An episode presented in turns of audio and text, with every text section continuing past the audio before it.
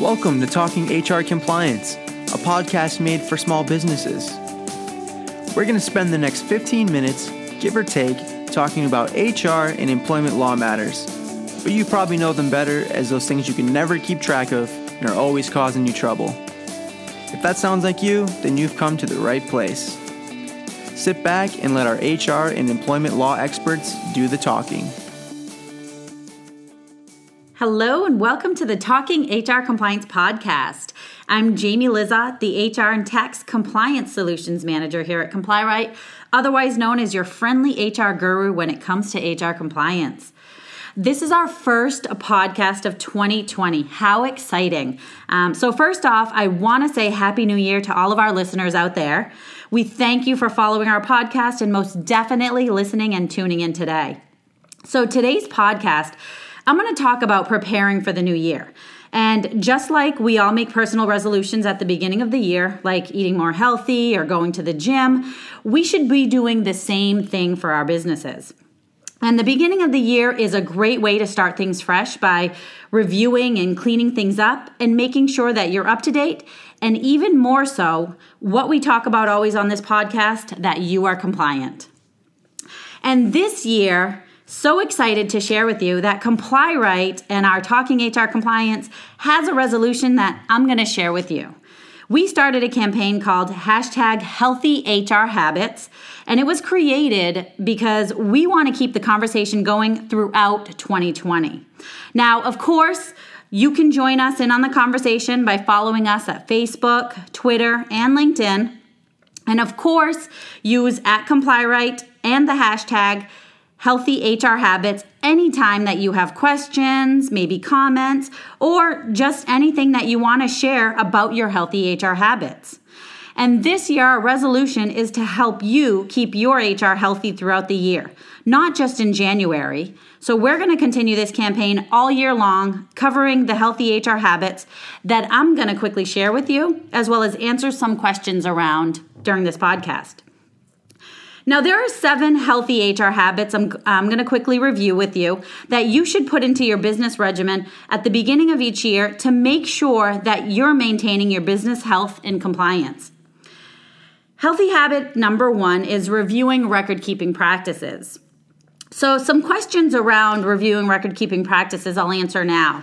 And the first one I'm going to talk about is Are employers considered compliant with records um, if they're keeping them electronically or are originals like on paper required? That's a great question because the generations um, and the new wave of record keeping is electronic. So, employers definitely can keep records electronically and still be compliant with record keeping laws.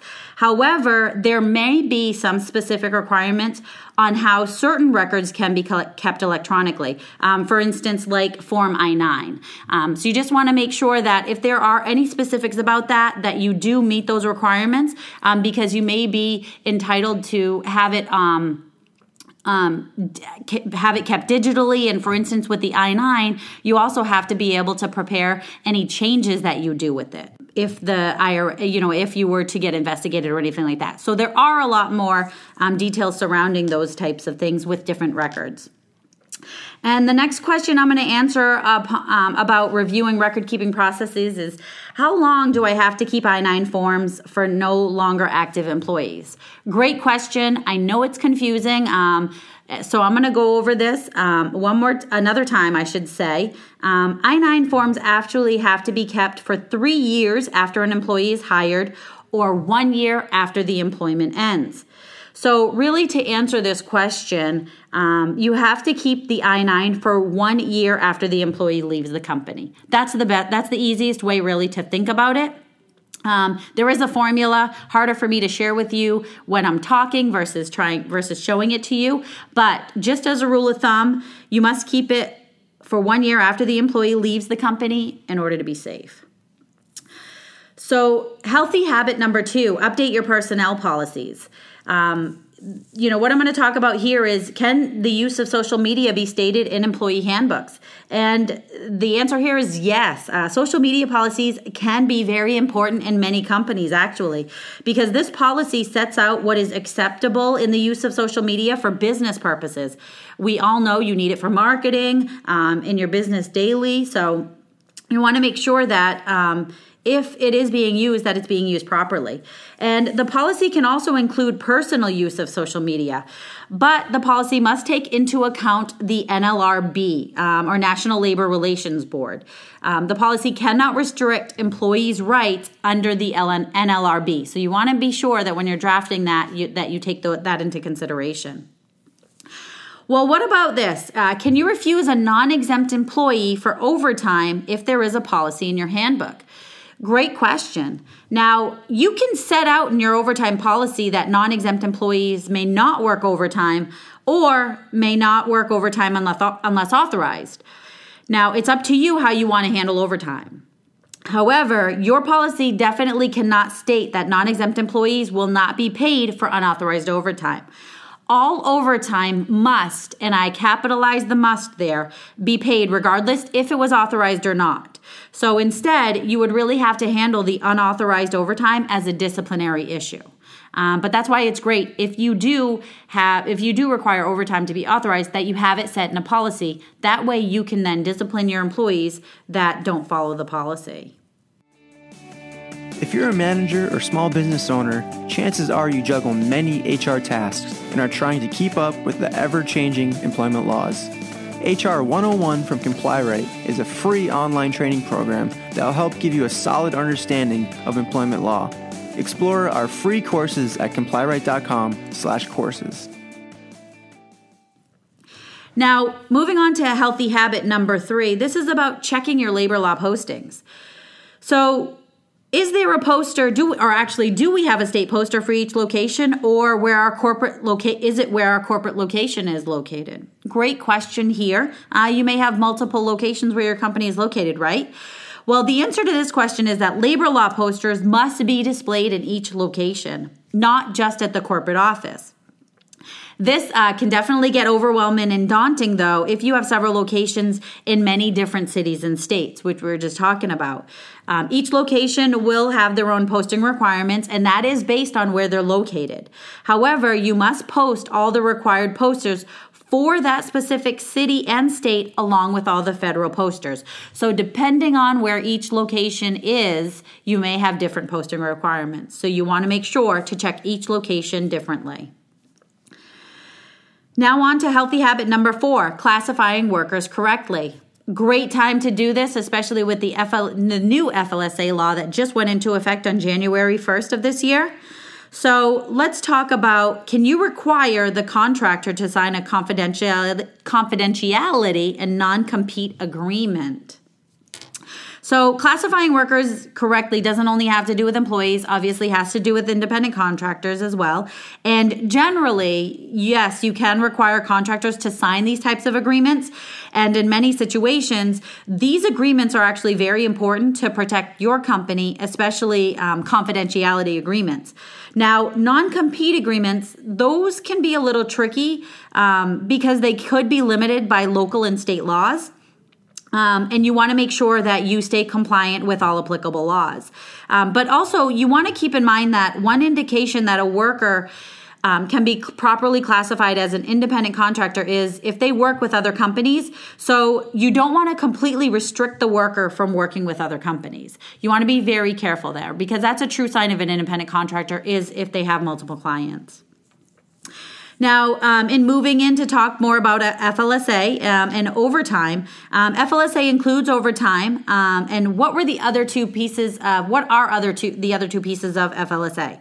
Well, besides overtime, um, which is the most known portion of the FLSA, it does also cover minimum wage, equal pay, and child labor laws.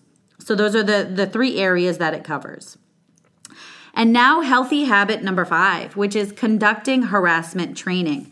Again, nothing new. We've been really talking about the trending harassment law, um, harassment training uh, that's been going on for the last couple years, especially with hashtag Me Too and all the others. Um, and it's nothing that's changing this year.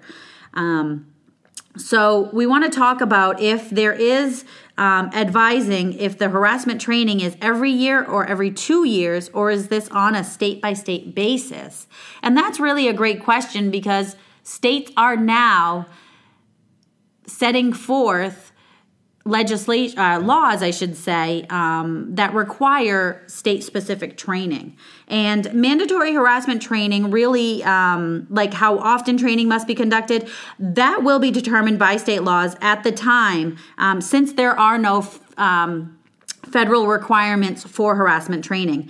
And each of the six states um, and the one city, which that is California, Connecticut, Maine, Delaware, New York, and Illinois, and the one city, which is New York City, um, they currently have these mandatory training laws in place and they have their own specific requirements.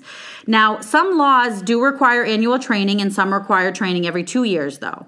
Um, but you want to remember that these are just minimum requirements. Um, you can choose to provide training more frequently um, than what's required by the law. And even if you're not in one of those states or the city that um, does have mandatory training, um, requirements, you can really, as a best practice, and you should actually conduct sexual harassment training for your employees at a minimum on an annual basis.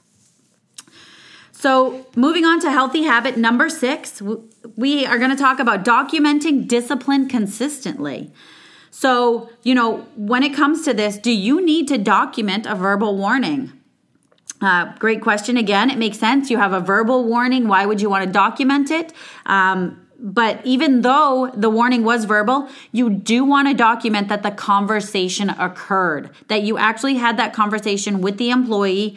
Make notes of what was what was discussed during the conversation. Um, if there were any, um, do this by this time or make these changes, and if you don't, what are the repercussions? You want to also date uh, or make note of the date and time as well, and make sure that you have that. Um, again, that could be something that could protect your company later on. And now moving on to our last healthy habit, which is number seven, and that's continuing your HR education. We should always be learning and growing. And most definitely with the laws that are constantly changing, changing, we need to make sure that we're staying up to date with what's going on in the HR industry. Um, and, and on a compliance level. So, where can I go to find resources for continuing education? That's a great question. Where can you go? Well, you know, there's obviously many resources out there that can help you to continue your compliance education. Um, you can attend webinars, you can go to seminars, uh, do trainings, uh, trade shows, conferences, um, and some of those, you know, you may have to pay for, but some of those resources may actually be free to you as well. So, you know, look out for what's out there. But one area I want to share with you ComplyRight actually offers on demand HR training courses that cover all of the essentials. That's from hiring and record keeping to setting policies, tracking time, and even how to fire an employee if you have to do it, and how to terminate the proper way. Now, you can actually start with general obligations for employers. Um, and this first course, really, what it does is it breaks down the alphabet soup of the federal laws that impact you as an employer. Um, once you complete that course, you'll be able to walk away with a better understanding of your legal obligations and a better clear direction on how to stay compliant in your company. Hashtag healthy HR habits, right? That's what we're trying to do here this year. So once completed, you could then move on to the other courses. You'll be up to speed on human resource issues basically after you do the courses in no time. And this online HR training is completely free. It also includes additional tools such as e guides and tip sheets, and it will not only benefit you, but also your HR managers.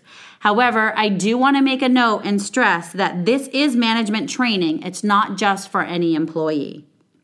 And it's as easy as that. You can actually just go to uh, complyright.com to get started quickly and for free. All right. Well, unfortunately, we've come to the end of today's Talking HR Compliance podcast. Again, Happy New Year, and I hope this podcast has given you some insight into kicking 2020 into high compliance gear and getting started on the right foot. And don't forget to follow us on any or all social media platforms like Twitter and Facebook and use the hashtag healthy HR habits to keep in touch. Send us comments, ask questions, let us know what you want to hear about healthy HR habits, and most definitely share with us what healthy HR habits are keeping your business healthy throughout 2020. And until next time, happy complying. Don't miss any future episodes of Talking HR Compliance. If you want more, you can subscribe, review, share with your friends. We're available on Apple Podcasts, Spotify, Stitcher, and Google Play. Thanks for listening to Talking HR Compliance.